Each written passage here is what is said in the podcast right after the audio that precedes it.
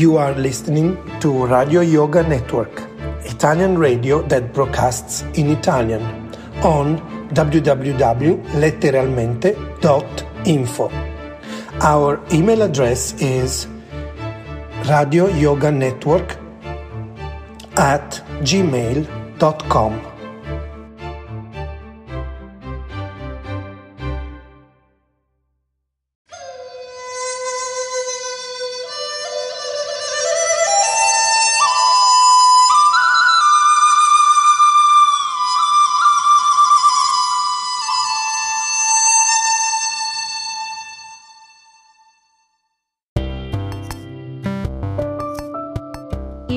di Sofia Meyel.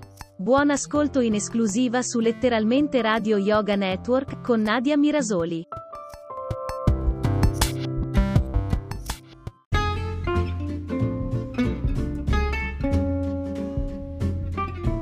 La gallina razzola il terreno. Guglielmo Marconi è inventore della radio e noi di Letteralmente Radio Yoga Network. Siamo il nettare dell'etere in streaming, audio podcast 365 giorni su 365 day. Canalizzatevi.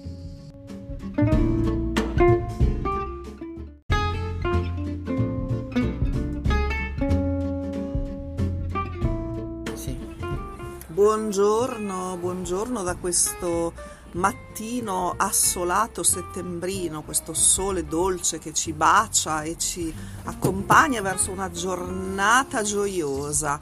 Non può essere che gioiosa in compagnia della nostra carissima Sofia Meyel, la papessa. Ciao Nadia Mirasoli e ciao a tutti che ci ascoltate. Stamattina è, è Rainbow, perché stamattina è Rainbow, come tutti i giorni della mia vita. Allora io volevo, parlarvi co- volevo parlare con voi e ovviamente Nadia, anche te giustamente.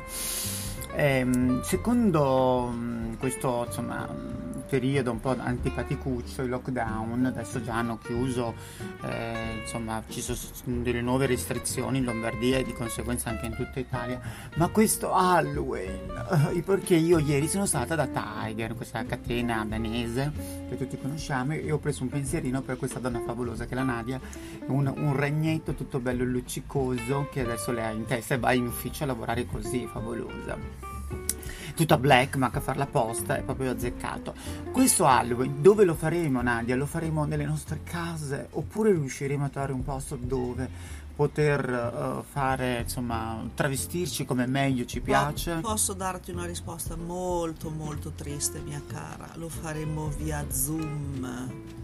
Ognuno a casa sua. Però di positivo c'è che possiamo mangiare tanta zucca. La zucca è dietetica, ragazzi, mangiate la zucca perché è dietetica. La zucca è dietetica, mangiate la zucca che è dietetica. Quindi, vabbè, però mh, comunque se ci fosse stata la possibilità di festeggiare Halloween, che abito voi da casa, commentate, ditecelo, i vostri abiti che avreste scelto, anche perché vediamo quest'anno che tendenza c'è, che abiti ci sono, no? Esatto. Io ad esempio sarei stata molto... A me piace molto lo stile mh, steampunk, vi piace? No. Sì. Tu sì. invece, Nadia, che abito avresti Eh scelto? beh, io sono una strega da sempre, quindi... No, io invece ti vedo molto, molto settecento, molto abito sontuoso, Ah, molto, da molto... Sì, perché Dama tu sei... veneziana. Sì, perché tu sei molto, molto fine, sei molto elegante, non sei tamarrazza come me, tipo che vado vestita che oggi stamattina, ragazzi stamattina sembro veramente un meccanico della Fiat, sentite la voce Fiat, e quindi è così. Beh, Nadia, oggi sei bellissima, Oggi, perché scusa gli altri giorni? Sei bella, ma è ritruccata, invece oggi sei struccata, sei ancora più bella. Ah, meno male. Ecco, poi con quel coso in testa sei pazzazza. An- eh, quindi hai detto da strega, da strega, però sai, non ti scordare che le streghe non sono tutte brutte, ci sono delle streghe Eh, bellissime. ma infatti, Eh, una quindi- bella strega in nero e viola, bel cappello. C'è una canzone molto bella che avevano usato un gruppo, perché voi sapete che mh, nel nord Europa, io sono stata un pochino in Germania che ho amato molto, c'è un cantante tedesco che si chiama Peter Fox e praticamente uh, cosa abbiamo fatto già il tempo? No, no, no. Mm, e ha fatto una canzone molto particolare, molto bella, che um, hanno fatto un video di queste, um, perché comunque la, diciamo, la religione pagana eh, c'è e si sente ancora nel nord Europa, Sa- sappiate che su ci sono un sacco di cartomanti, ci sono un sacco di, di cose. E devo dire la verità, questo video mi piacque da morire, Peter Fox. E, la canzone eh, si chiama um, si chiama ecco guarda. Adesso ve la voglio far sentire un po' perché è molto bello. Hanno fatto tutte le streghe. Ve la faccio sentire un attimo. È pazzesca questa frase e lui è un gnocco pazzesco. Schluss.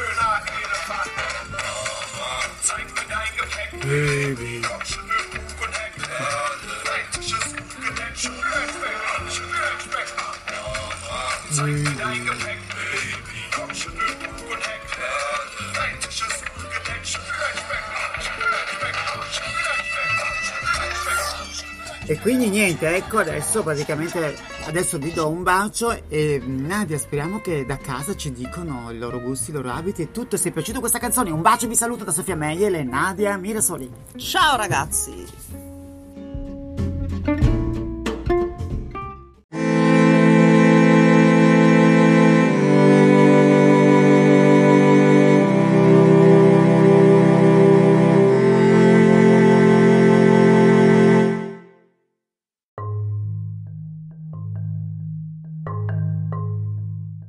Audio che seguono sono tratti dal canale YouTube. youtube.com barra user barra Emanuela Torri. Buon ascolto di letteralmente Radio Yoga Network. Buongiorno, buongiorno amici cari nel Signore. E, um, oggi è il 29 aprile e riprendiamo la lettura dalla pagina 239 del Vangelo secondo Yogananda Paramahansa. Continuiamo questa lettura veramente illuminante. Non può restare nascosta una città posta su un monte, né si accende una lucerna per metterla sotto il moggio ma sopra il lucerniere perché faccia luce a tutti quelli che sono nella casa così risplenda la vostra luce davanti agli uomini affinché vedano le vostre opere buone e rendano gloria al Padre vostro che è nei cieli. Matteo 5, verso dal, se, dal 14 al 16 come le candele accese devono essere poste sui candelieri affinché possano illuminare la casa e non devono essere coperte con ceste di vimini, similmente le anime sono illuminate dall'immagine di Dio, non per essere avvolte dall'ignoranza, dall'aridità, dal materialismo e dalla morte, ma affinché con la luce della saggezza e della bontà possano guarire le anime spiritualmente malate. Il, mare, il male oscura la luce dell'anima. Scusate. Il male oscura la luce dell'anima, come la fiamma di una candela si spegne per mancanza d'ossigeno, così un'anima senza la vitalità della virtù perde il proprio splendore. Le anime buone non devono rimanere nascoste, come viene detto nell'elegia di Gray, Molti fiori nascono per fiorire inosservati e sprecare la loro dolcezza nell'aria deserta. Esse devono manifestare le loro buone azioni tra gli uomini affinché le anime buie possano venire illuminate. Le anime buone splendono con la luce invisibile di Dio le anime virtuose rendono visibile nei loro cuori e nelle loro azioni l'invisibile luce della bontà di Dio, proclamano la presenza di Dio e agiscono come fari spirituali per riportare le anime smarrite nella dimora di Dio. Il Padre è nascosto dietro le mura eteree del cielo e rinchiuso nell'invisibile castello della coscienza cosmica. Egli esce dal suo luogo segreto solo per andare nel tempio delle anime illuminate. Ripeto, il Padre è nascosto dietro le, mo- le mura eteree del cielo e rinchiuso nell'invisibile castello della coscienza cosmica. Egli esce dal suo luogo segreto solo per andare nel tempio delle anime illuminate. È la luce della virtù presente nelle anime evolute che rivela e proclama la gloria del Padre nascosto. Dio è nostro Padre perché Egli è il creatore di ogni virtù la nostra suprema e sola origine e protezione. Quindi Egli è il creatore di ogni virtù, la nostra suprema e sola origine e protezione.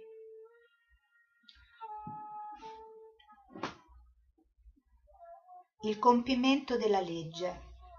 Non pensate che sia venuto ad abolire la legge o i profeti. Non sono venuto per abolire, ma per dare compimento. In realtà vi dico, finché non passeranno il cielo e la terra, non passerà neppure un iota o un segno della legge, senza che tutto sia compiuto. Matteo capitolo 5 dal verso 17 al 18 completo.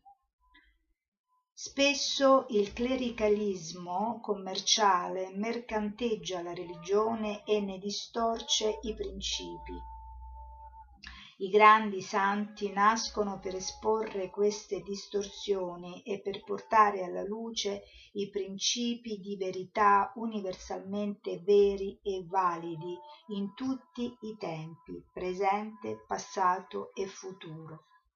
Ma i, ma i preti commerciali condannano sempre l'operato dei veri riformatori come altamente irreligioso, contrario alle scritture e blasfemo.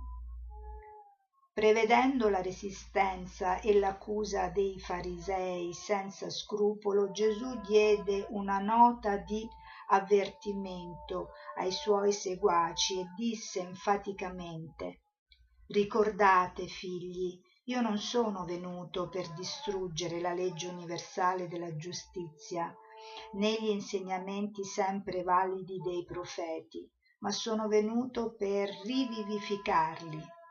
Gesù venne per mostrare la differenza tra i veri ed eterni principi della religione e le distorte consuetudini religiose. Le tradizioni religiose sono un miscuglio di parziale principio religioso e le debolezze del carattere umano. I preti, che possono seguire gli stretti principi religiosi, spesso li modificano per soddisfare le loro debolezze e la loro coscienza accusatrice. I principi e gli ideali della vita non devono mai essere tirati giù per venirci incontro, anche se non riusciamo a raggiungere le loro altezze dovremmo riconoscere la nostra incapacità di seguire i principi piuttosto che abbassare la santità degli ideali che governano le nostre vite. Gesù disse che la materia e le manifestazioni planetarie, inclusa la Terra, rappresentano la mente e l'energia condensata di Dio. Il Verbo fu fatto carne e dimorò in mezzo a noi, cioè il potere vibratorio del pensiero e dell'energia venne condensato nella forma della terra. Il pensiero di Dio circa la creazione della terra fu impregnato della sua volontà ed energia e venne vivificato e materializzato nelle più grossolane vibrazioni della terra o materia. Il cielo consiste dell'universo di raggi, atomi, elettroni e luci che si trovano dietro l'etere, al di là del limitato potere visivo degli occhi umani. Sia la terra che il cielo sono filmati grossolani e astrali della vita terrena e astrale proiettati sullo schermo della coscienza umana e dell'anima. Gesù disse che tutti questi filmati celesti e terreni hanno uno scopo, cioè adempiere minutamente la legge della giustizia come intesa da Dio e dai suoi veri devoti. Gesù fece notare che finché tutte le leggi di giustizia non s'adempiranno in tutti i loro particolari, il cielo e la terra, con tutte le loro limitazioni, continueranno ad esistere. Il cielo e la terra sono stati creati per portare a compimento tutte le leggi divine di giustizia quando manifesteranno la giustizia nella, loro, nella, nella sua totalità, allora non sarà più necessario che esistano ancora, ma essendo perfetti saranno riassorbiti in seno a Dio. Il cielo e la terra stanno combattendo contro l'imperfezione ed esistono per manifestare le leggi imperfette di Dio perciò il cielo e la terra non saranno mai riassorbiti in Dio finché la legge del vivere ideale e tutte le sue leggi ausiliarie non si compiranno nella vita terrena e divina degli uomini e degli esseri astrali. Qui Yogananda sta profetizzando chi dunque trasgredirà uno solo di questi precetti anche minimi e insegnerà agli uomini a fare altrettanto sarà considerato minimo nel regno dei cieli. Chi invece li metterà in pratica e li insegnerà agli uomini sarà considerato grande nel regno dei cieli. Vi dico infatti che se la vostra giustizia non supererà quella degli scribi e dei farisei non entrerete nel regno dei cieli. Matteo 5 dal verso 19 al 20. Spiegazione di Yogananda. Chiunque non vive la vita di verità in tutti i suoi dettagli, ma infrange anche la più piccola delle verità comandate interiormente dalla voce della coscienza, e dell'intuizione non sarà considerato nobilmente secondo il modello degli uomini che conoscono Dio. I grandi nel regno di Dio sono quelli che godono la coscienza cosmica. Queste anime ubbidiscono alle leggi più grandi e più piccole che governano la vera vita coloro che vivono applicando le più alte le più piccole leggi di verità nelle proprie vite e le insegnano sia vocalmente che soprattutto con l'esempio delle loro vite sono considerati grandi da quelli nobilitati dalla coscienza cosmica. Il regno dei cieli non è un posto governato da un autocratico re divino è uno stato di coscienza cosmica nel quale tutte le dualità sono abolite e la coscienza dell'unico amabile Re Padre Dio regna sul trono di tutto lo spazio. Sebbene non ci sia differenza essenziale tra le anime che hanno raggiunto completamente lo stato di coscienza cosmica, tuttavia ci sono diversi gradi di santi anche tra loro che hanno contattato Dio. Il primo contatto di Dio può dare a un devoto una grande benedizione e intelligenza, ma questo non cancella tutti gli effetti delle azioni passate con la continua esperienza del contatto di Dio vengono gradualmente bruciati incarnazioni di effetti accumulati dalle azioni. Il tempo necessario per il processo di bruciatura determina il grado di grandezza o la qualità dei santi. Coloro che hanno contattato Dio e che tuttavia infrangono le più piccole verità ingiunte e insegnano agli uomini il sentiero della salvezza sono considerati più piccoli quando visti dal più alto livello spirituale, ma quelli che praticano tutte le obbligatorie leggi spirituali relative alla santità e con il loro esempio vivente insegnano alla gente a fare lo stesso, sono considerati più grandi da coloro che vivono nell'unico supremo dominio, regno spirituale della coscienza cosmica. Coloro che non praticano completamente le dottrine spirituali nelle loro vite e tuttavia cercano di insegnare alla gente il sentiero della salvezza non sono buoni come quei santi che, insenta, che insegnano il sentiero di Dio mediante il vivere spirituale in tutte le più piccole leggi di verità praticate nella vita mondana eh, quotidiana. Pensare la verità può accrescere il desiderio di, le, di seguirne le leggi. Pensare la verità ma trascurare di seguirne le leggi nella vita può sviluppare un'attitudine falsa ed ipocrita. Bisogna legare ogni buon pensiero alla corrispondente buona attività, altrimenti il pensare troppo alla virtù senza una corrispondente buona attività può far sviluppare un'errata familiarità col pensare vere leggi che porta a, tro- a trascurare completamente d'applicarle nella vita.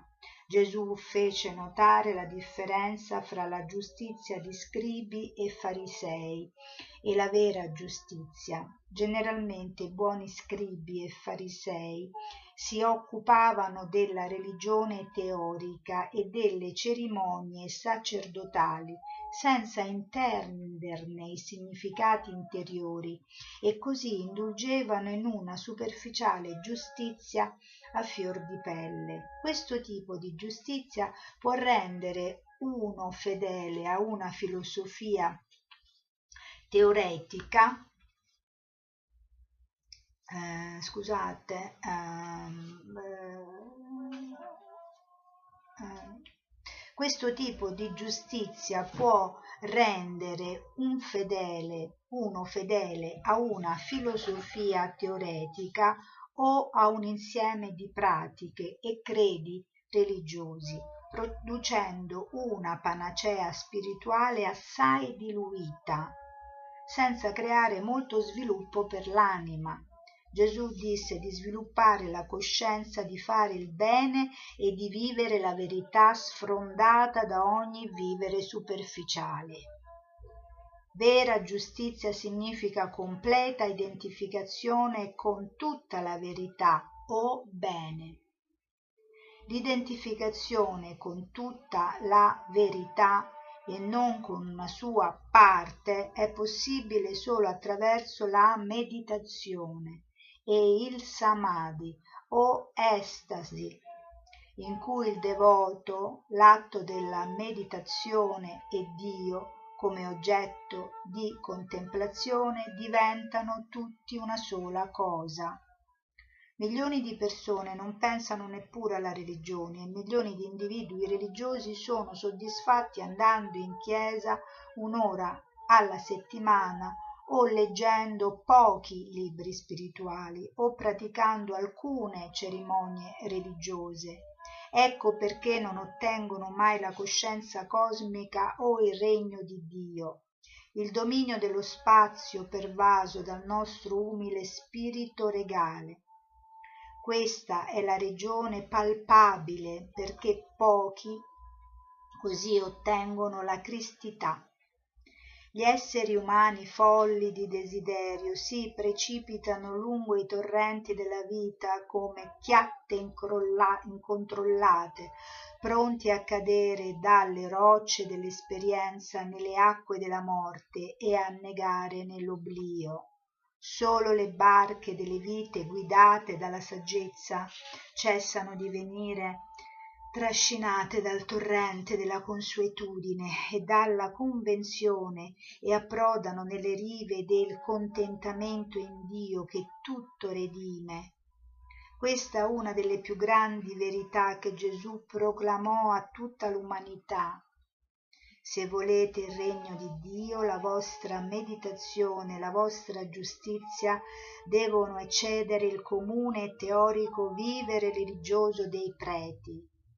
Finché non, con, non seguirete la vera via, non potrete ottenere lo stato finale di coscienza cosmica, di beatitudine celeste, dal quale non potrete cadere mai più.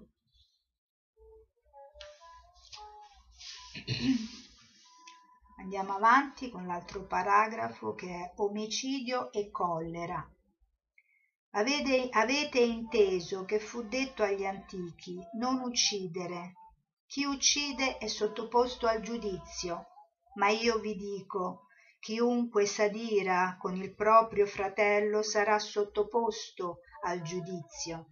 Chi dice al fratello stupido sarà sottoposto al sinedrio e chi gli dice pazzo sarà sottoposto al fuoco della genna. Matteo 5 dal verso 21-22.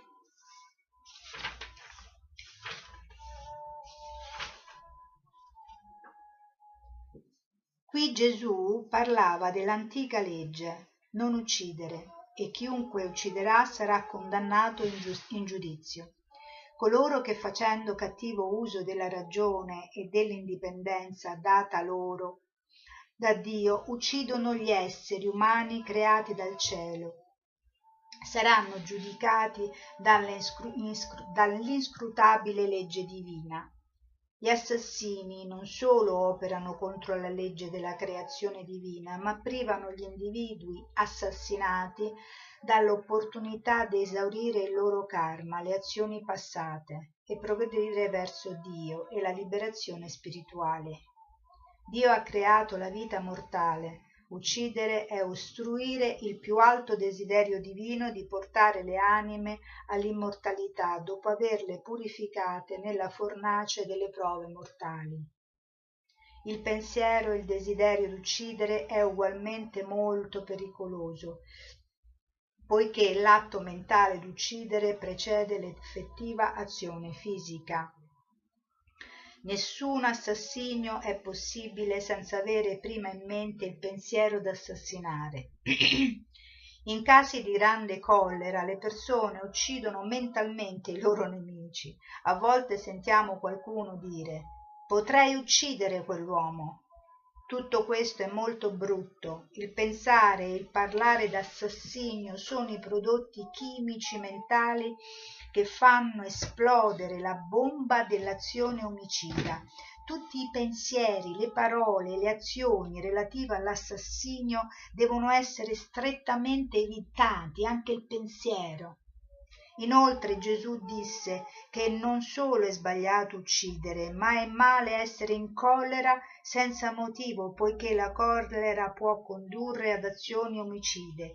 Gesù disse che dovete amare i vostri nemici. E qui vi dice che non dovete essere in collera neanche se c'è un motivo e una provocazione. Poiché la provocazione nascendo o da un giusto motivo o da un'immaginaria ragione male interpretata può creare nell'uomo sufficiente collera da trasformarlo automaticamente in un assassino la collera oblitera il potere della ragione e impedisce alla mente discriminativa di prendere il giusto corso durante un mom- una momentanea discussione. Chiunque è in collera con il fratello a causa della cattiva interpretazione dei fatti è in collera senza motivo la condanna in giudizio suggerisce la legge cosmica dell'azione che è basata sulla legge di causa ed effetto. Questa legge concede alle genti buone o cattive ricompense secondo le loro buone o cattive azioni. Ogni azione produce un risultato sotto forma di tendenza che viene immagazzinata nella mente come un seme mentale questo seme di tendenza mentale germoglia in un'azione quando arriva la giusta acqua dell'ambiente. Un buon seme mentale produce una buona azione, mentre un cattivo risulta in azioni malvagie. Su questo punto voglio dire una cosa importante perché 30 anni fa ho avuto la fortuna eh, veramente la grazia che, di incontrare una persona mm, che ha messo il giusto seme nel mio cuore e che piano piano eh, mentale, ovviamente era un seme eh, solo mentale, era un buon seme mentale perché io non sapevo praticamente niente eh, della bhakti, della devozione a Dio e questo seme che è stato mh, inserito nella, nel mio cuore, eh, mh, ma ovviamente eh, o esclusivamente da, su un piano mentale, ha prodotto una buona azione e piano piano con, giusta, con il giusto ambiente, con, con, con le giuste eh, associazioni, eh, questo, questo, questo, seme eh, sta ancora crescendo e, ed è un seme eh, che, che, che mh, sta facendo crescere e, e, e, non finirà mai la crescita di questo seme, eh, di questo seme, di questi, quindi tutte queste foglie, queste, questi rami eh, sono infiniti. È un seme che produce eh, un, un qualcosa di infinito, non è un seme che produce un albero che poi dopo morirà, no, questi semi, buoni semi, producono buone azioni. Perciò uno deve essere molto attento a come agisce, poiché le azioni si ripetono mediante il potere delle corrispondenti tendenze lasciate. Va bene quando si ripetono buone azioni, ma è disastroso quando si ripetono cattive azioni contro il, vo- il volere dell'esecutore. Ogni azione sbagliata porta a calamità dal giudizio, ovvero dal risultato proveniente dalla legge di causa ed effetto. Ancora, chiunque chiami un altro pazzo sarà condannato al fuoco dell'ignoranza. L'ignoranza è l'inferno e consuma la saggezza. Vincere la saggezza di qualcuno con una forte suggestione di ignoranza vuol dire fargli un grande male, causare che il consumante fuoco dell'ignoranza entri in un'anima è un grande peccato. Bruciare nel fuoco dell'ignoranza è così nocivo quanto causare ad altri d'essere consumati nel fuoco dell'ignoranza. Guardare l'ignoranza negli altri vuol dire avvolgere se stessi nel consumante fuoco dell'ignoranza. Se dunque stai per presentare la tua offerta sull'altare e là ti ricordi che tuo fratello ha qualcosa contro di te, lascia la tua offerta davanti all'altare e va prima a riconciliarti con tuo fratello, poi torna ad offrire il tuo dono. Mettiti subito d'accordo con il tuo avversario mentre sei per per via con lui, perché l'avversario non ti consegni al giudice e il giudice alla guardia e tu venga gettato in prigione. In verità vi dico, non uscirai di là finché non avrai pagato fino all'ultimo centesimo. Matteo 5 dal verso 23 al 26. Spiegazione. Sebbene Dio apparentemente non ricevi i doni materiali che vengono presentati sull'altare di un tempio, tuttavia egli riceve la devozione del cuore che spinge uno a offrirgli un dono. Nessuno può realmente offrire un dono a Dio perché tutte le cose gli appartengono, ma offrire a Dio i doni datici da Lui mostra un cuore che sa apprezzare meglio dei doni materiali offerti nei templi di pietra, Dio ama il dono dell'amore, della pace e della devozione offerto nel tempio del proprio cuore o attraverso i templi dei cuori degli altri. Ecco perché Gesù disse che prima che offriate un dono a Dio in un tempio di pietra, voi dovete offrirgli un tempio d'armonia, riconciliandovi con il fratello allontanato. Per far piacere a un fratello allontanato vuol dire far piacere a Dio. È buono compiacere per prima cosa Dio nel cuore di un fratello pacificato e quindi offrire un dono nel Tempio. È meglio riconciliarsi con un nemico che essere gettati nella prigione dell'odio, della collera dovuta al disaccordo. Il disaccordo risultante dall'inimicizia è il giudice e la guardia che getta una persona nella prigione del tumulto interiore. In verità nessuno può uscire dalla prigione della disarmonia finché non si libera dell'ultimo centesimo di collera che è dentro di sé. Vedere un nemico in un'anima qualsiasi vuol dire eclissarvi la presenza di Dio un uomo saggio non deve perdere la coscienza dell'onnipresenza di Dio, rendendosi, rendendosi incapace di vederlo nascosto dietro la cortina fumogena dell'odio che avvolge il cuore di un fratello nemico. Adulterio Avete inteso che fu detto, non commettere adulterio, ma io vi dico che chiunque guardi una donna per desiderarla ha già commesso adulterio con lei nel suo cuore. Se il tuo occhio destro ti è motivo di scandalo, cavalo e gettalo via da te.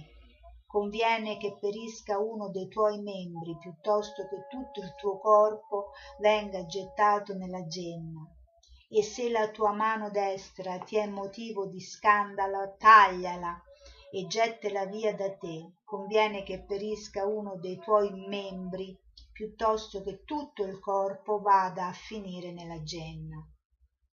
Matteo 5 dal verso 27 al 30 Gesù disse che non solo l'adulterio è peccato ma che secondo la legge spirituale guardare con lussuria una donna significa commettere adulterio nella mente. Nei tempi moderni è un avvenimento comune che gli uomini guardino una bella donna con sguardo lussurioso e pieno di desiderio. Questi sguardi sembrano lusingare certe donne che si vestono in maniera da attirare questo tipo di attenzione dagli uomini. Non solo è peccato per gli uomini rivolgere occhiate lussuriose alle donne ma è peccato per alcune donne risvegliare volontariamente pensieri sessuali negli uomini ed inoltre sentirsi lusingate dalle attenzioni lussuriose. Secondo la legge umana finché non c'è l'adulterio fisico nessuno può essere condannato la legge umana non condanna un uomo che indulge costantemente nell'adulterio mentale anche al massimo grado ma la legge divina condanna anche l'adulterio mentale perché senza il suo primo avvento l'adulterio fisico non sarebbe possibile.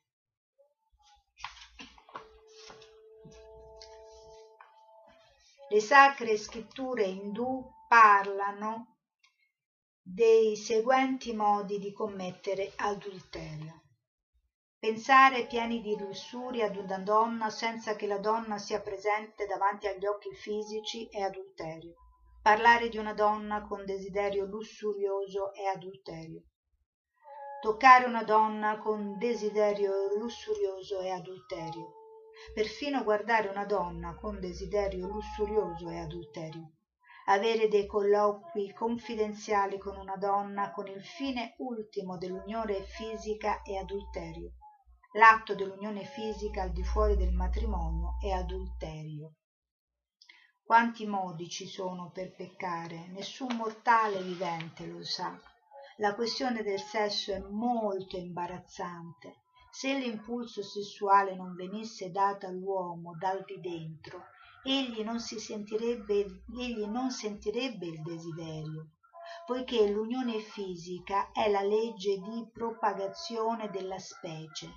Essa non dovrebbe essere usata per nessun altro scopo che per quello. Usare il senso del gusto per scegliere il cibo e mangiare le cose giuste per la salute è buono ma convertire il senso del gusto in ingordigia senza curarsi della salute del corpo è peccato e conduce alla rovina fisica che risulta un'indigestione e cattiva salute. La fame naturale può essere placata ma l'ingordigia di cibo non potrà mai essere soddisfatta allo stesso modo l'unione fisica per procreare è giusta ma concentrarsi sul piacere dei sensi è disastroso poiché il desiderio non potrà mai essere placato. È questo il nodo centrale della questione non è peccato il sesso in sé ma è peccato indulgere nel sesso perché questa indulgenza nel sesso ti porta a volerne sempre di più e a creare in te questa sensazione di, ehm, di costante insoddisfazione. Gesù disse che come è meglio perdere un occhio piuttosto che tutto il corpo, così è meglio rinunciare all'indulgenza sensuale piuttosto che perdere l'animo la gente che vive sul momentaneamente seducente piano sessuale dimentica di conseguire o perfino di immaginare mentalmente le vaste e interminabili gioie dello spirito la mente è a binario unico. Se mai si abitua alle abitudini sessuali è molto difficile farla spostare nelle vie dell'infinita felicità della meditazione. Per colui che è dedito al sesso è molto difficile concepire l'illimitata beatitudine della meditazione. Le persone dedite al sesso sono molto nervose e agitate. Le loro menti errano costantemente e per loro è molto difficile concentrarsi sulla totalmente intossicante e sempre nuova beatitudine della meditazione. È meglio che uno dei piaceri fisici della vita venga distrutto uno piuttosto che fargli annientare l'intera felicità dello spirito. L'adulterio fisico e mentale è comune nei tempi moderni per motivi economici, per mancanza di sorveglianza alle, signori, alle signorine, per l'istruzione data in scuole miste e per il libero associarsi dei sessi. In Russia la gente può spostarsi e, divor- e divorziare a volontà, senza spese o difficoltà. Il matrimonio civile è sanzionato in molti paesi. Gli animali non possono commettere adulterio, anche se dal loro eh, dal punto di vista umano essi sono indiscriminati perché la loro unione sessuale avviene solo per la procreazione e sono spinti dall'istinto e dalla natura. Essi non indulgono in autocreati pensieri sessuali, ubbidiscono all'impulso naturale del sesso come gli altri richiami della natura e così contribuiscono alla procreazione della loro specie. Essendo dotato di ragione, l'uomo commette peccato aggiungendo i suoi maligni, insaziabili e lussuriosi pensieri all'istinto della procreazione. Secondo la legge spirituale, perciò, usare l'istinto sessuale per uno scopo diverso da quello della procreazione della specie è considerato peccato. Anche un uomo sposato commette peccato se pensa sensualmente alla propria moglie, poiché essa deve essere considerata come un tempio della creazione di Dio attraverso la quale nascere e venire allevata in una nuova venire allevata una nuova anima. È vero anche che per il desiderio materiale di nome, fama, lussuria, possesso e amore del danaro la gente rinuncia all'intero regno della beatitudine immortale. Perciò è meglio distruggere un piacere che perdere l'intera felicità dell'essere. Il divorzio. Fu pure detto, chi ripudia la propria moglie le dia l'atto di ripudio, ma io vi dico chiunque ripudia la sua moglie eccetto nel caso di concubinato la espone all'adulterio e chiunque sposa una ripudiata commette adulterio. Matteo 5 dal verso 31-32. Coloro, spiegazione di Yogananda, coloro che divorziano dalle mogli quando sono stanche di esse o per qualsiasi altra ragione diversa dall'infedeltà commettono adulterio. Chiunque sposi una donna divorziata per una qualsiasi ragione diversa dall'adulterio commette adulterio.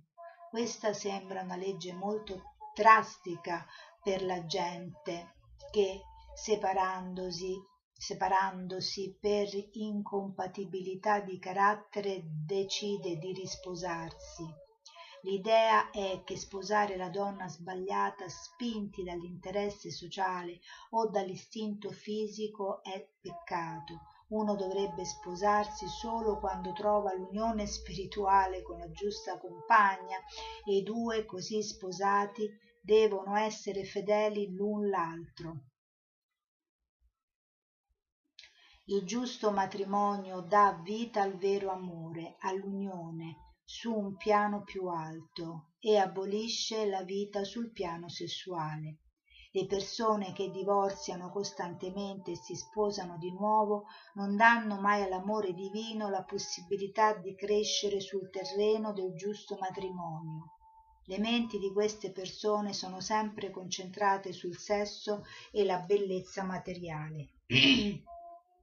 Quindi troppi divorzi per ragioni frivole fanno nascere l'adulterio, che consiste nel concentrarsi sul sesso come fine a se stesso, invece di considerarlo un mezzo al fine della procreazione sul piano fisico e della generazione dell'amore e della liberazione sul piano spirituale. Oggi stiamo toccando degli argomenti insomma molto rigidi non giurare. Anche, avete anche inteso che fu detto agli antichi, non spergiurare, ma adempi con il Signore i tuoi giuramenti. Non ho messo il microfono, speriamo che si sia sentito. Ogni volta, scusate, ogni volta mi dimentico perché non è facile fare tutto da sola, non è semplice. Anzi che ho trovato una sistemazione che mi sembra più comoda per la lettura. Ripeto, non giurare. Avete anche inteso che fu detto agli antichi, non spergiurare, ma adempi con il Signore i tuoi giuramenti. Ma io vi dico, non giurate affatto, né per il cielo, che è il trono di Dio, né per la terra, che è lo sgabello dei suoi piedi, né per Gerusalemme, che è la città del gran re. Non giurare neppure per la tua testa, poiché non hai il potere di rendere bianco o nero un solo capello. Sia invece il nostro parlare sì sì no no il superfluo viene dal maligno. Matteo 5 dal verso 33 al 37 nei tempi antichi le sacre scritture indugevano che non bisognava giurare, ma insegnavano che era permesso esprimere il voto di fedeltà al Signore. Tuttavia Gesù disse che era meglio non giurare affatto, specialmente usando il nome del cielo e della terra, poiché il cielo è il luogo trascendentale del beato ritiro di Dio e la terra è il luogo dell'attività celeste. Quindi il cielo è il luogo trascendentale del beato ritiro di Dio e la terra è il luogo dell'attività celeste. Dio rimane nella ragio- regione celeste dello spazio, nascosto dietro le mura dei raggi di luce. Là dimora Dio nell'eterna beatitudine. La terra è lo sgabello di Dio, cioè il posto dove Dio opera i suoi piedi di movimento e attività. Né uno dovrebbe giurare per Gerusalemme o qualsiasi altra città sacra che ha avuto la sacra manifestazione del regale Dio attraverso i suoi santi. Né si dovrebbe giurare per la propria testa, perché è la sacra dimora dell'anima. Giurare è il risultato di un'emotività sovraalimentata. Durante la cecità mentale causata dall'emozione o da un caldo dibattimento o dalla collera o da una falsa asserzione, uno è portato a dire il falso ed asserire violentemente la menzogna e aggiungere a queste impulsive affermazioni menzognere il sacro nome di Dio o del cielo o della terra creata da Dio o dalla sacra dimora dei santi o della sacra dimora dell'anima nella testa è peccato. Non tirate giù le cose sante per sostenere qualcosa di sbagliato o senza significato. Giurare rivela debolezza di carattere, mancanza di finezza e mancanza di reverenza. Giurare rende una persona senza volere e valore e inoltre crea un'atmosfera di poco conto, minando la sacralità delle cose sante e indebolendo la santità e la serietà delle anime buone. Giurare rivela che per affermare il proprio punto uno deve ricorrere ad esclamazioni emotive, tipo giuro su Dio, io lo faccio spesso, adesso da oggi in poi smetterò di farlo, vedete gli insegnamenti come vanno ad arrivare, cioè praticamente noi dobbiamo studiare sempre perché sul piano spirituale noi siamo completamente ignoranti. Io pensavo tutto il contrario, pensavo che giurare, quando dicevo giuro su Dio, pensavo che fosse insomma bello, no? E invece no, non si giura su Dio. Ecco, questo è un insegnamento che io oggi, 29 aprile del 2020, ho, ho capito. Giurare rivela che per affermare il proprio punto uno deve ricorrere ad esclamazioni emotive invece di usare la luce della ragione.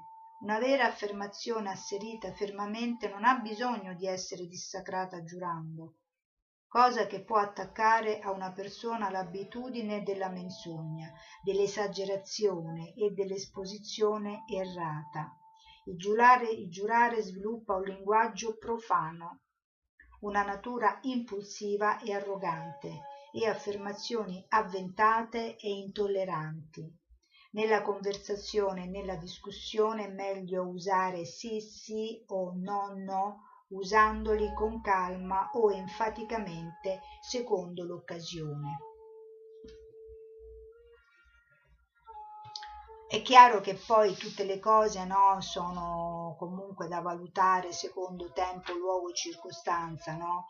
nel senso che è ovvio che se una persona ti fa del male con delle azioni senza parlare, eh, tu quando poi parli con, con un'altra persona per eh, diciamo difenderti da quelle azioni che hai ricevuto eh, solo sul piano ehm, concreto ehm, tu puoi per sfogarti tante volte dici delle cose che che casomai non vorresti neanche dire perché c'è modo e modo di farsi del male.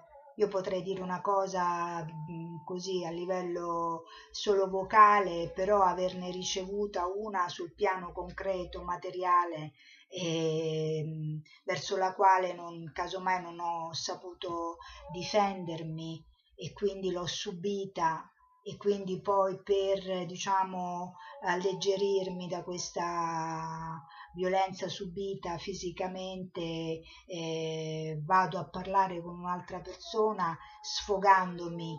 Quindi bisogna anche vedere no, le cose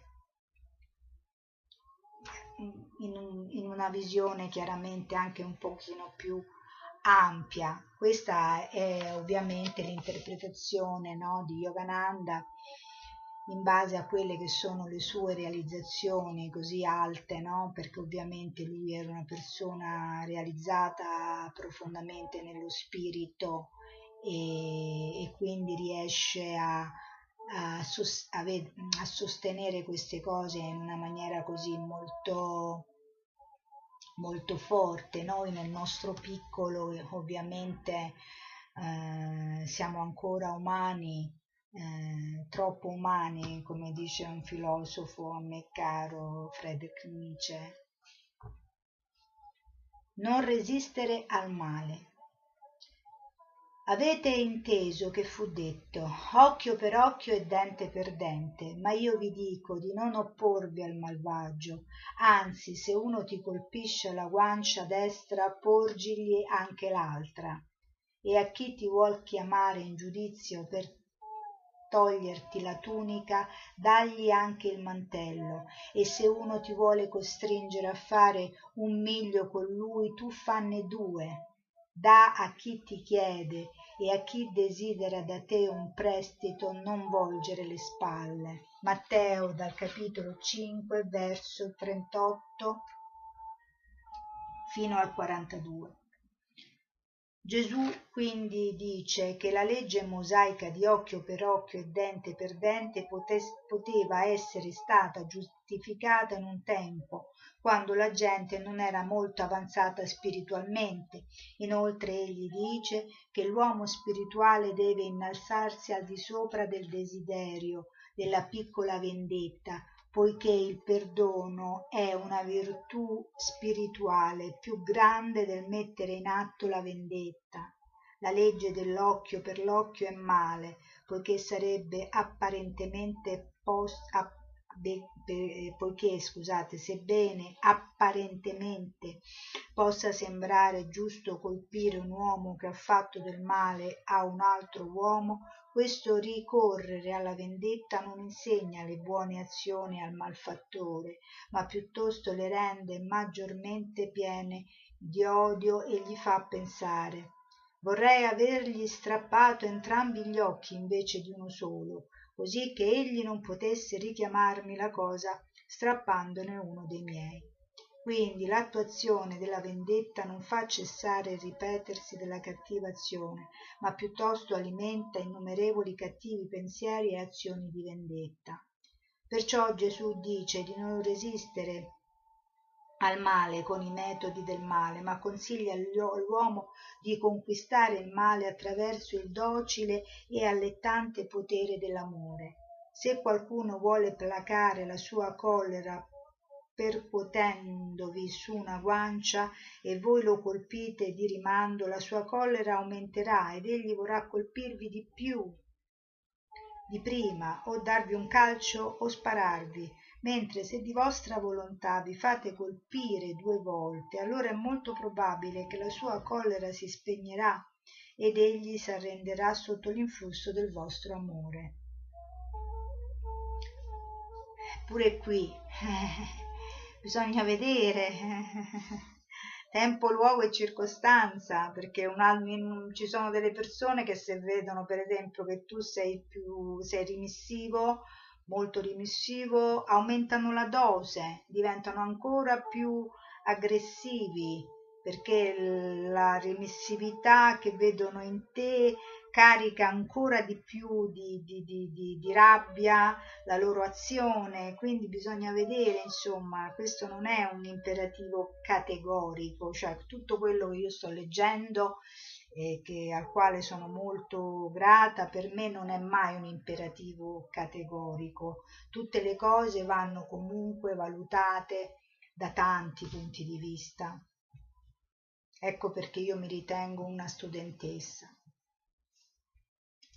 Queste leggi spirituali possono essere praticate completamente solo dai santi o dalle persone che vivono in condizioni ideali, ecco, appunto. Se il riscatto dell'ipoteca sulla casa è precluso, un uomo moderno non può abbandonare la sua casa ed è spinto a chiedere giustizia da quelli che sono ingiusti con lui. Se un uomo paga duemila dollari a un ricattatore che gliene chiede mille, questo non fermerà il ladro, ma lo spingerà a ritornare nuovamente per chiedere quattromila. Sebbene siano eternamente vere, le leggi spirituali possono venire seguite soltanto in una forma più o meno modificata, in conformità con il tipo di ambiente nel quale uno vive e si muove. Vedete, cioè i santi, cioè lui mi sta dando ragione a quello che ho detto prima.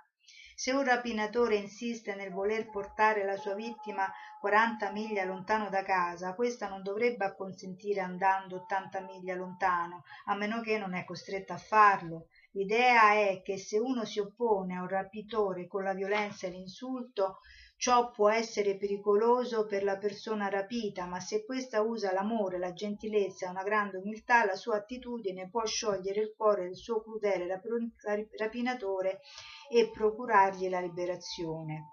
È buono dare alle persone meritevoli ciò che potete permettervi di dare senza causare a voi e agli altri bisognosi che dipendono da voi grandi privazioni alle quali essi si rifiutano di sottoporsi. Non si deve rubare a pietro per pagare paolo. Uno non deve far morire di fame la propria famiglia per essere filantropo. Gandhi convinse la propria famiglia della virtù del sacrificio e quindi distribuì tutti i suoi possessi senza conservare nemmeno dei titoli o delle provviste per la moglie e i figli. Questo tipo d'azione va bene se il sacrificio è compiuto con il consenso volontario delle altre persone interessate. È buono prestare dei soldi ai bisognosi ma non v'arrabbiate se non, se non riavrete il vostro danaro.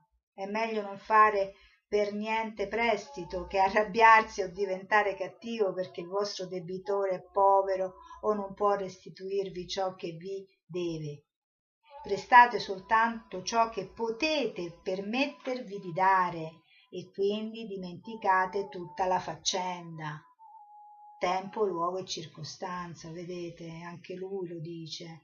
Le persone coscienziose vi ripagheranno se avranno i soldi, mentre le persone senza scrupoli non vi restituiranno i vostri soldi neanche se potranno farlo. È buono dividere i vostri possessi. Ricordatevi che non possedete niente, poiché al momento della morte tutte le cose devono essere abbandonate. Grazie a qualche vostra buona azione siete stato abbastanza fortunato che Dio vi ha dato soldi, proprietà e così via. Così come il Padre Celeste vi presta soldi e possessi, allo stesso modo dovete fare voi con i vostri fratelli. Nessuno possiede niente. Agli uomini viene solo dato l'uso delle cose. Quando moriranno, Rockefeller Henry Ford non poterono portare in cielo un solo dollaro delle loro immense fortune. Perciò, poiché tutti i possessi sono presi in prestito da Dio, uno deve imparare a prestarli agli altri figli di Dio, secondo il nobile esempio divino. Allora, per oggi mi fermo qui perché insomma il cibo che abbiamo eh, ricevuto oggi insomma è abbastanza pesante da, da digerire, eh, ma ognuno ne prenda ciò che può digerire ovviamente in base alle nostre reali eh, condizioni. E, e quindi per oggi eh, cari nel Signore io vi, vi saluto e ci vediamo domani per continuare questa lettura su il Vangelo di Yogananda secondo il Vangelo di, di Gesù secondo Yogananda Paramahansa. Arrivederci.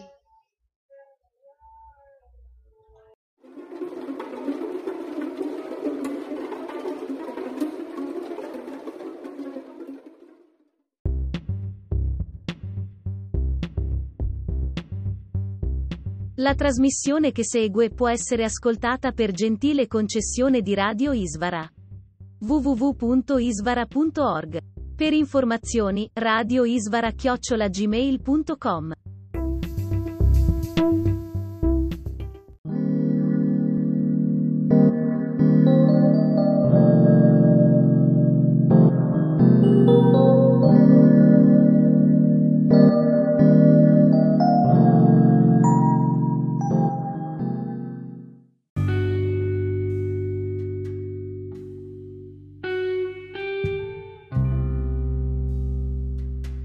Brevi racconti con Ishvari. Buon ascolto con Radio Ishvara. Hare Krishna.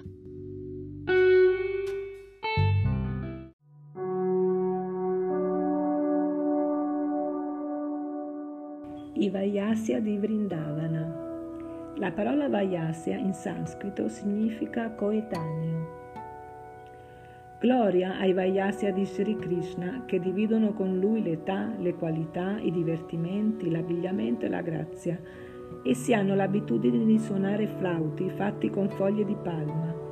Possiedono corni come quelli di Krishna, fatti di corno di bufalo, e decorati con oro, corallo e pietre preziose come l'Indra Nila. E sono sempre allegri come lo è Krishna. Che questi gloriosi compagni del Signore ci proteggano sempre. I Vayasya di Vrindavana sono legati a Krishna da un'amicizia fraterna così profonda che credono a volte di eguagliarlo. Si trova esempio di questo sentimento nelle parole che i Vayasya dissero a Krishna che sosteneva con la mano sinistra la collina Govardhana. Caro compagno, sono almeno sette giorni e sette notti che stai qui senza mai riposarti. Questo ci causa un grande dolore, perché possiamo vedere come sia arduo il compito che ti sei assunto. Secondo il nostro parere non dovresti più sostenere questa collina, ma dovresti farla passare dalla tua mano a quella di Sudama.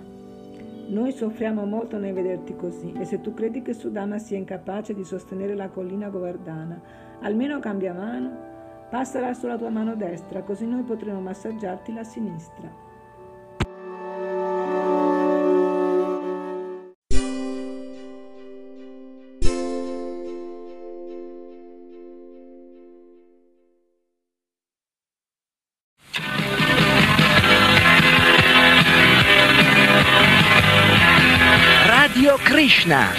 Questa. Radiofoniche staticamente parlando, o meglio, ascoltando. Ovunque in Italia non c'è paragone.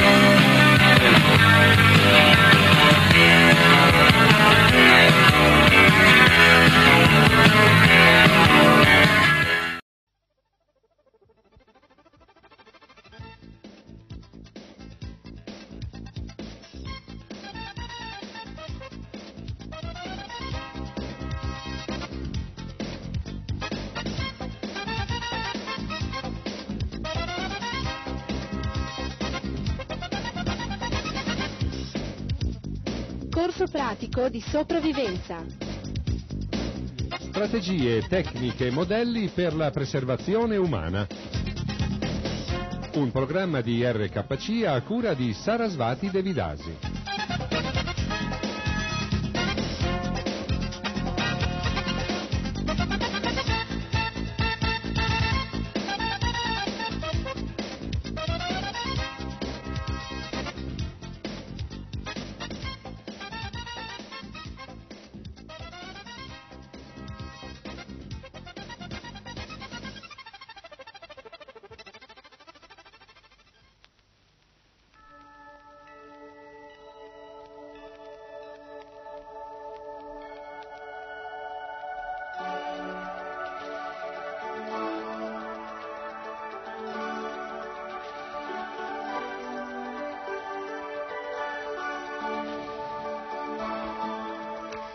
Krishna Haribol, siete sempre in ascolto di RKC, Radio Krishna Centrale. E sì, eh, cari amici, siamo proprio agli sgoccioli, eh? le puntate di corso pratico di sopravvivenza stanno eh, terminando. Comunque non vi scoraggiate perché se vi interessa la registrazione in questi programmi, presso la sede di RKC Radio Krishna Centrale troverete ehm, l'intero corso pratico di sopravvivenza su cassette. Basta richiederlo quindi.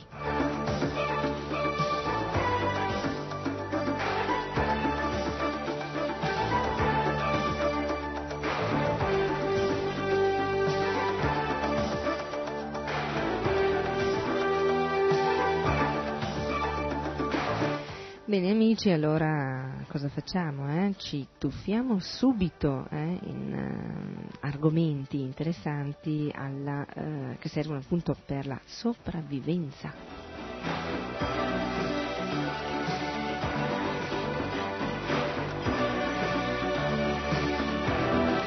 Siete sempre in ascolto, eh? Ecco, vi do qualche secondo di tempo, se volete così ehm, o avete da fare qualcosa molto breve, eh, fatelo subito in 3, 4, 5, massimo 6 secondi, dopodiché iniziamo subito a parlare dei segnali con il fuoco.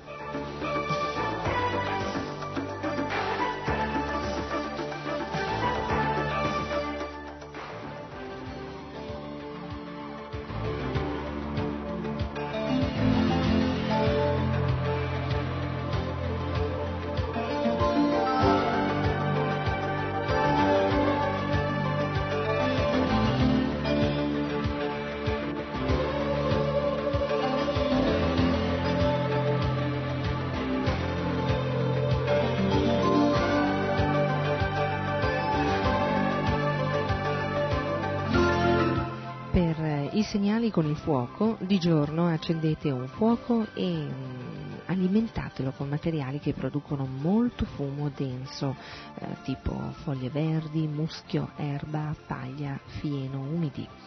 Una coperta tesa sul fuoco impedirà al fumo di alzarsi liberamente. Ehm, per segnalare toglierete eh, la coperta e poi ricoprirete velocemente il fuoco, eh, formando così dei punti e delle linee secondo l'alfabeto Morse. Vi ricordo che eh, se volete studiare l'alfabeto Morse potete andare, recarvi in qualsiasi libreria e chiedere appunto a tal eh, riguardo eh, un libro specifico.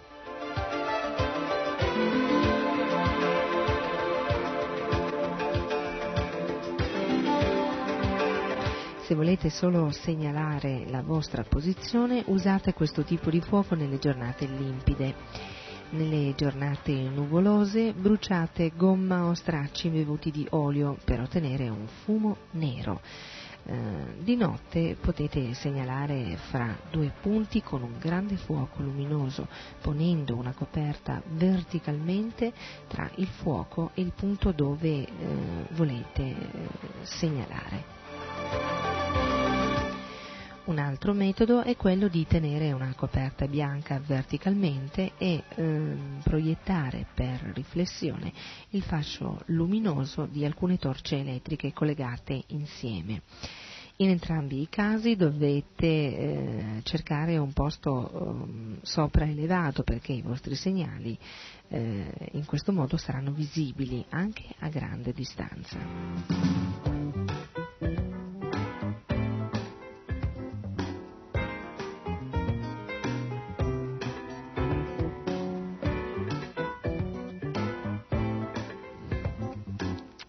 Caso di calamità si può costruire anche un ricevitore di fortuna con cuffia hm?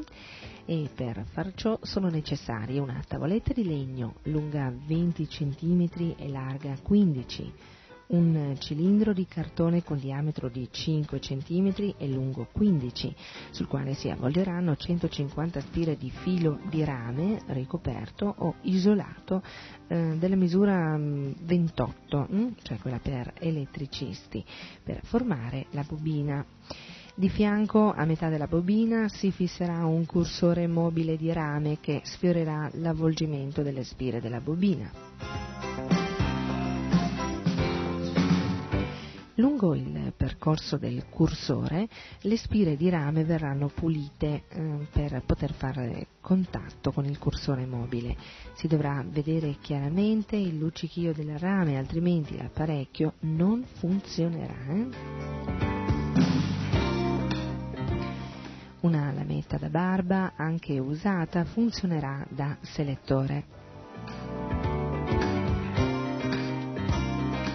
Una spilla di sicurezza con la testa piegata sull'asse eh, perché possa venire fissata alla base e sulla cui estremità punta verrà fissato un pezzo di eh, mina di matita, eh, chiamata appunto grafite, che poi scorrerà sulla lametta per la ricerca della stazione emittente. Ecco, questo è molto importante, questa spilla di sicurezza.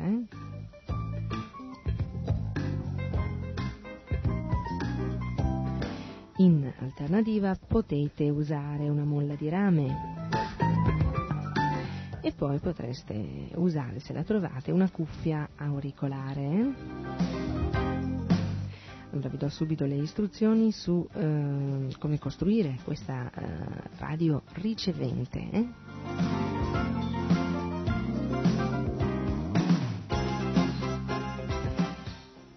Prendete un capo del filo di rame della bobina e fissatelo sotto ad una estremità della lametta da barba. Da questo filo farete un collegamento per la presa dell'antenna. Eh, il collegamento con la terra verrà fatto partendo dal perno del cursore mobile della bobina. Collegate l'altro capo del filo di rame della bobina, quello rimasto libero, con un filo della cuffia auricolare.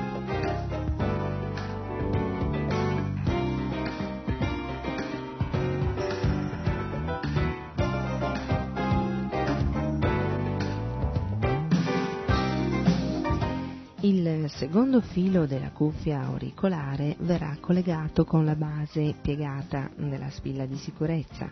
Eh, verificate bene i collegamenti ed i contatti. prima di cercare una stazione emittente fate i collegamenti con la terra, eh, di solito mh, si fanno attorno ad una tubazione dell'acqua oppure eh, seppellendo il filo scoperto sottoterra in un posto umido. L'antenna deve essere formata da un filo di rame lungo circa 30 metri o più e ehm, steso il più alto possibile, con le estremità isolate.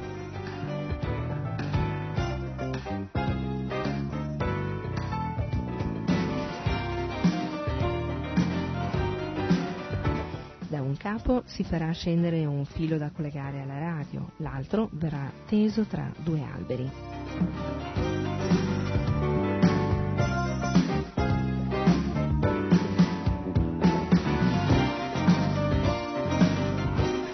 All'aperto per impedire che l'antenna si spezzi a causa delle oscillazioni dei due alberi dove è stata fissata, fate passare un capo del filo attraverso una eh, carrucola con un peso in fondo perché possa scorrere a seconda dei movimenti dei due alberi.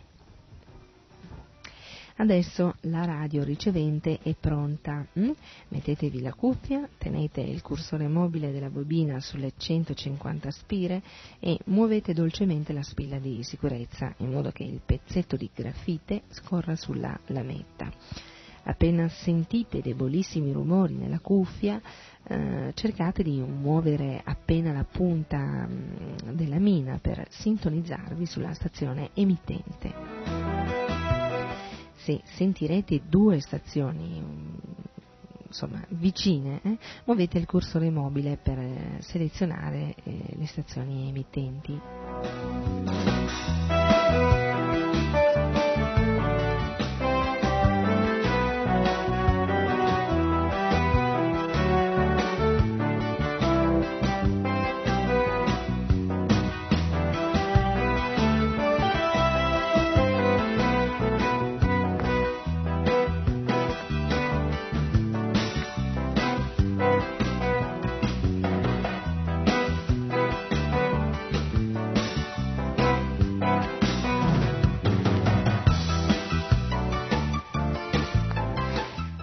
Adesso dell'acqua. Sapete quanti giorni un essere umano può vivere senza ingerire liquidi? Forse meno di quanto pensate. Come fareste a procurarvi acqua o a filtrarla da un fiume inquinato o contaminato da fallout? L'acqua è indispensabile. E ricollegandoci ad un verso della Bhagavad Gita, Krishna dice io sono il sapore dell'acqua. Quindi come vedete eh, tutto cade, come si suol dire, a fagiolo, nel senso che eh, alla fin fine è proprio vero, Krishna è indispensabile in tutti i sensi, sia come sapore dell'acqua e quindi come l'acqua in se stessa, che come ehm, compagno eterno mh, mm, di noi stessi. Nostro compagno eterno, Sri Krishna.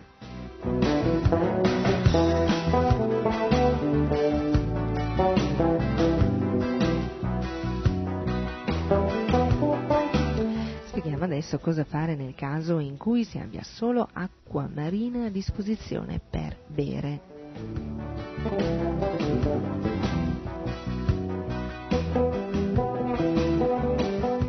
Cosa eh, da, da, fare, non bevetela neppure a piccoli sorsi ogni tanto. Le conseguenze sarebbero pulsazioni accelerate, nausea, lingua gonfia, eh, pelle cianotica, sguardo vitreo e probabile morte. Usatela per rinfrescare il corpo, per compresse da mettere sugli occhi, per sciacquare recipienti o incerate quando si avvicina un temporale o, eh, e volete raccogliere dell'acqua. Quindi usatela solo per questi scopi.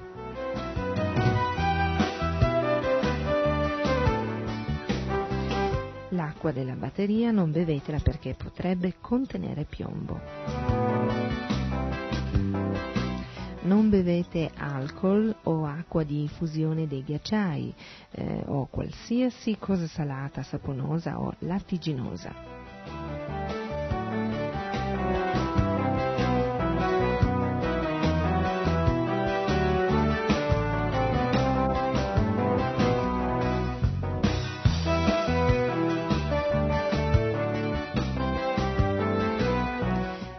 Se avete acqua, bevete poco e spesso tutte le volte che avete sete. Eh, senza acqua e ad una temperatura di 10 gradi mh, potete sopravvivere per circa 10 giorni. mh. Ricordate che eh, è l'acqua che avete dentro che è importante.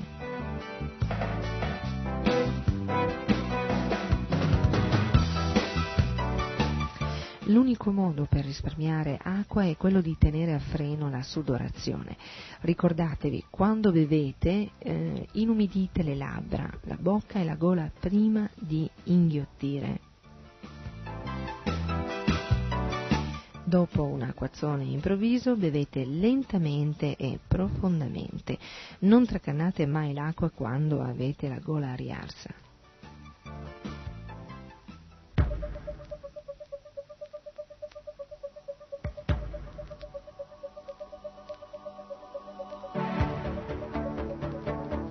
Quando rinnovate la provvista d'acqua grazie alla pioggia o ad un fiume, un torrente, un lago, una sorgente, bevete a sazietà ed anche più mh, prima di eh, riprendere il cammino.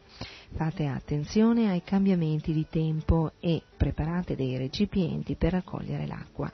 Quasi tutti i materiali possono essere impermeabilizzati, eh, con cera, eh, grasso vegetale o burro.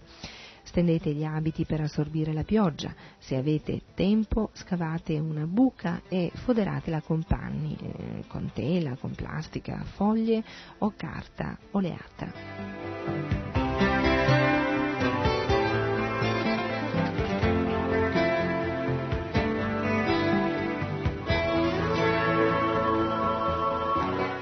L'acqua piovana può essere dirottata da alberi inclinati e rami eh, lungo un pezzo di eh, stoffa legato al tronco o al ramo e che porti ad un recipiente. Eh, potete fare una diga o deviare il letto di un torrentello asciutto, convogliando l'acqua in una conca di roccia. Per quanto riguarda la neve, mh, mettetela in un recipiente poco per volta e schiacciate ogni pezzo. È meglio se nel recipiente c'è già un po' d'acqua. Mh? Pressate bene la neve, poi inclinate il recipiente sul fuoco. Se non avete fuoco, fate fondere la neve eh, su un telo scuro steso su una roccia al sole. Eh, ricordate che la neve scavata da sotto la superficie è migliore.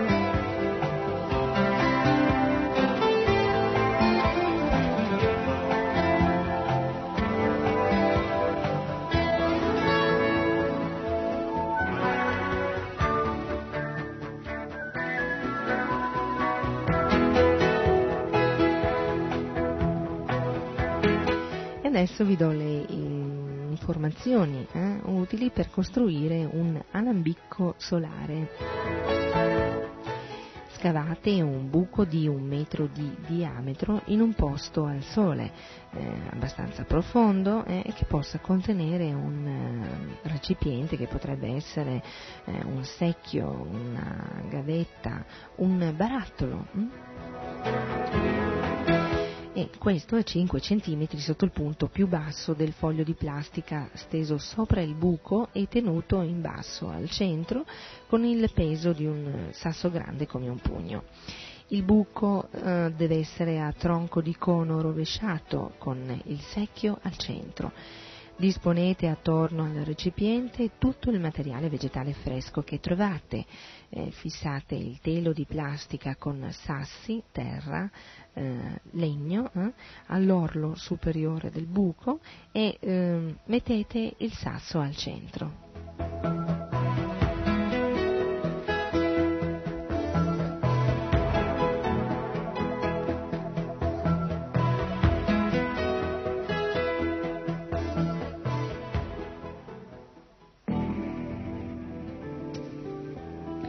Se fate passare un tubo di plastica o gomma dal recipiente alla superficie, eh, potrete bere senza rimuovere la plastica. Eh, potete ottenere da mezzo litro ad un litro di acqua ogni 24 ore. A mano a mano che diminuisce la resa eh, dovete spostare l'alambicco, eh, ricordatelo. All'interno della buca, per effetto del calore solare, si creerà una temperatura elevata che farà evaporare in parte l'acqua presente nel suolo e nel materiale eh, vegetale disposto sul fondo. Il vapore eh, salirà e raggiunto il foglio di plastica si condenserà in goccioline che cadranno nel recipiente a causa del sasso che inclina l'acqua ottenuta è eh, distillata, eh, pensate, per darle sapore e per ossigenarla passatela più volte da un recipiente all'altro o sbattetela con un frustino o un bastoncino o un altro utensile. Potete usare lo stesso sistema per distillare acqua marina. Eh, si procede nello stesso modo, sempre se c'è sole, ma mh, mm, di tanto in tanto mh, mm, si mette nella buca acqua marina, eh, scostando un lembo del telo di plastica ed omettendo di inserire materiale vegetale sul fondo della buca. Oppure nella buca metterete acqua marina e eh, per facilitare mh, mm, l'evaporazione eh, getterete pietre roventi.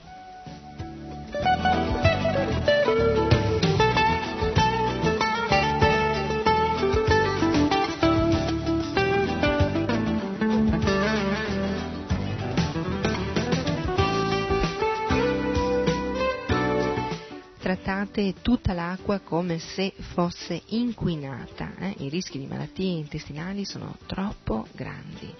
Eh, ecco alcuni metodi per depurare l'acqua.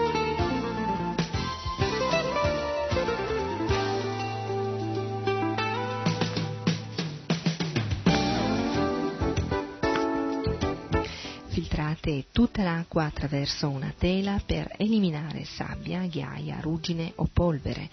E se le avete, usate le pastiglie per la disinfezione dell'acqua. Fate bollire per almeno un minuto l'acqua da depurare e poi lasciate depositare il sedimento. Ricordate però che eh, le sostanze minerali velenose non vengono eliminate con la bollitura.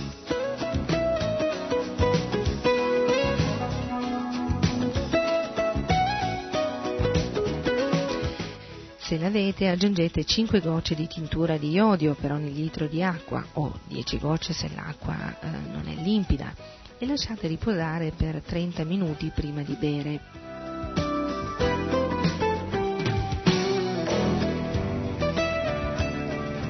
Fate bollire l'acqua e convogliate con un coperchio inclinato mm, il vapore raffreddato dentro un recipiente altro metodo potete gettare pietre incandescenti nell'acqua e raccogliere il vapore con un panno steso sopra.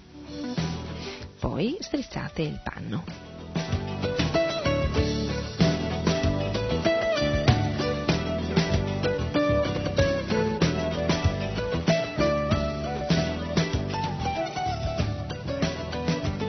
Altri metodi sono i seguenti versate l'acqua in un recipiente e mettete quest'ultimo in un contenitore più grosso. Coprite con un sacchetto di plastica sostenuto da quattro bastoncini. Il calore solare condenserà l'umidità contro le pareti esterne del sacchetto e l'acqua cadrà nel contenitore più grosso.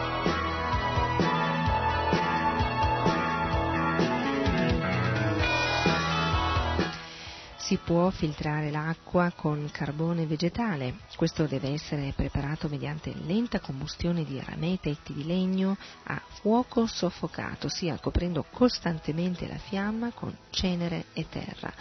Occorrono cinque recipienti collegati a catena in caduta tra loro.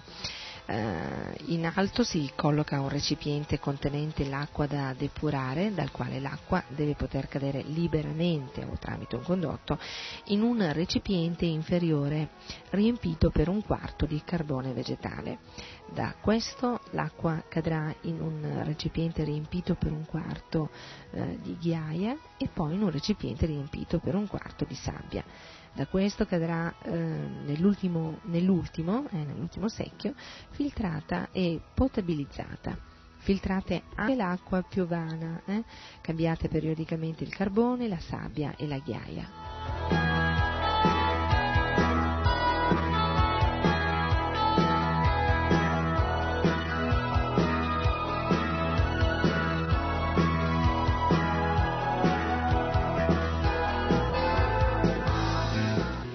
Altro tipo di distillatore solare si può ottenere con acqua marina e eh, due palloni di plastica concentrici gonfiabili.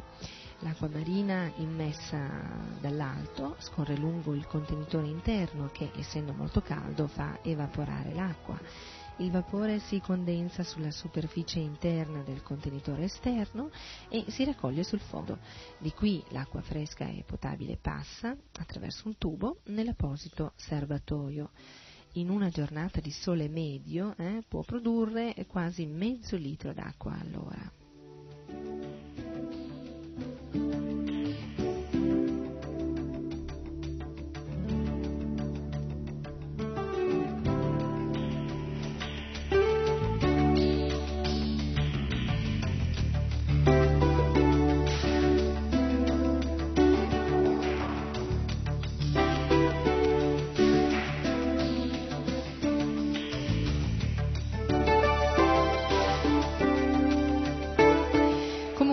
Ricordate sempre eh, che eh, queste istruzioni vi vengono date affinché eh, si possa mantenere in una situazione d'emergenza, eh, si possa appunto mantenere in vita il corpo materiale. Eh, però, però, però ricordate che in realtà noi non siamo questo corpo materiale, cioè salvaguardarlo è un dovere che abbiamo nel confronto dell'anima spirituale che dimora eh, nell'anima. Mh, mm, nel corpo materiale, così anche come l'anima, eh, l'anima suprema, eh, il Paramatma, dimora eh, nel nostro corpo. Però questa è una grande difficoltà, eh, quella di ehm, essere identificati con il corpo materiale. Perché i grandi filosofi e scienziati eh, sono soggetti all'impressione di essere questo corpo. Infatti in ogni luogo si trova la medesima errata convinzione. Chi vive in questa condizione non è certamente felice perché viene paragonato secondo lo Srimad Bhagavatam ad un animale, cioè tipo un cane o un gatto. Eh? E ehm, la pericolosa, ecco la più pericolosa impurità del nostro cuore è quindi l'errata identificazione eh, del proprio sé col corpo. E infatti in questo modo eh, pensiamo io sono questo corpo, io sono un inglese, sono un indiano, sono un americano, sono un indù, un musulmano eh? e questa falsa concezione è l'ostacolo più potente e deve essere rimossa. E questo è l'insegnamento della Bhagavad Gita del Sri Chaitanya Mahaprabhu e come viene rimossa leggendo i grandi classici dell'India, ascoltando Radio Krishna Centrale. Quindi non abbandonate mai eh, questo, eh, il collegamento che si può avere con eh, Radio Krishna Centrale, con qualsiasi devoto, con eh, i libri eh, e con Krishna. Perché questa conoscenza mh, procurerà in voi felicità. Perché? Perché vi darà la possibilità di capire che non siamo questo corpo, ma dei doveri per mantenere eh, in vita questo corpo e eh, naturalmente farlo soffrire il meno possibile. Ciò non significa che non bisogna essere austeri e non bisogna essere disciplinati, eh? Ecco, ecco, il tempo corre, vola e adesso sono costretta a concludere questa puntata di corso pratico di sopravvivenza. Comunque voi restate sempre in ascolto di RKC, Radio Krishna Centrale e vedrete che diventerete ogni giorno più felici perché eh, diventerete più felici sì, eh, eh, ecco, è una, mh, mm, come si può dire, una, ehm, una constatazione di periodo che ascolterete la radio, perché? Perché comincerete a vedere eh, tutto ciò che vi sta attorno, le vostre azioni, i vostri sentimenti, i vostri pensieri, eh, alla luce della conoscenza.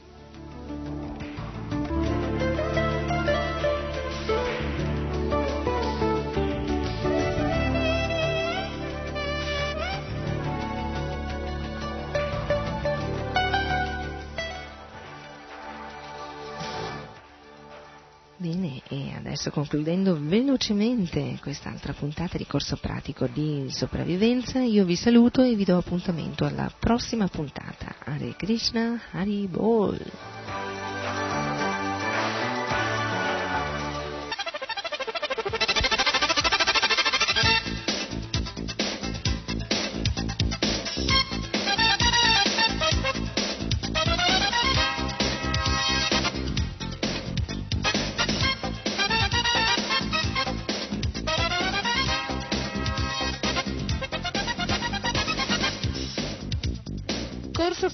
Di sopravvivenza. Strategie, tecniche e modelli per la preservazione umana. Un programma di RKC a cura di Sarasvati Devidasi.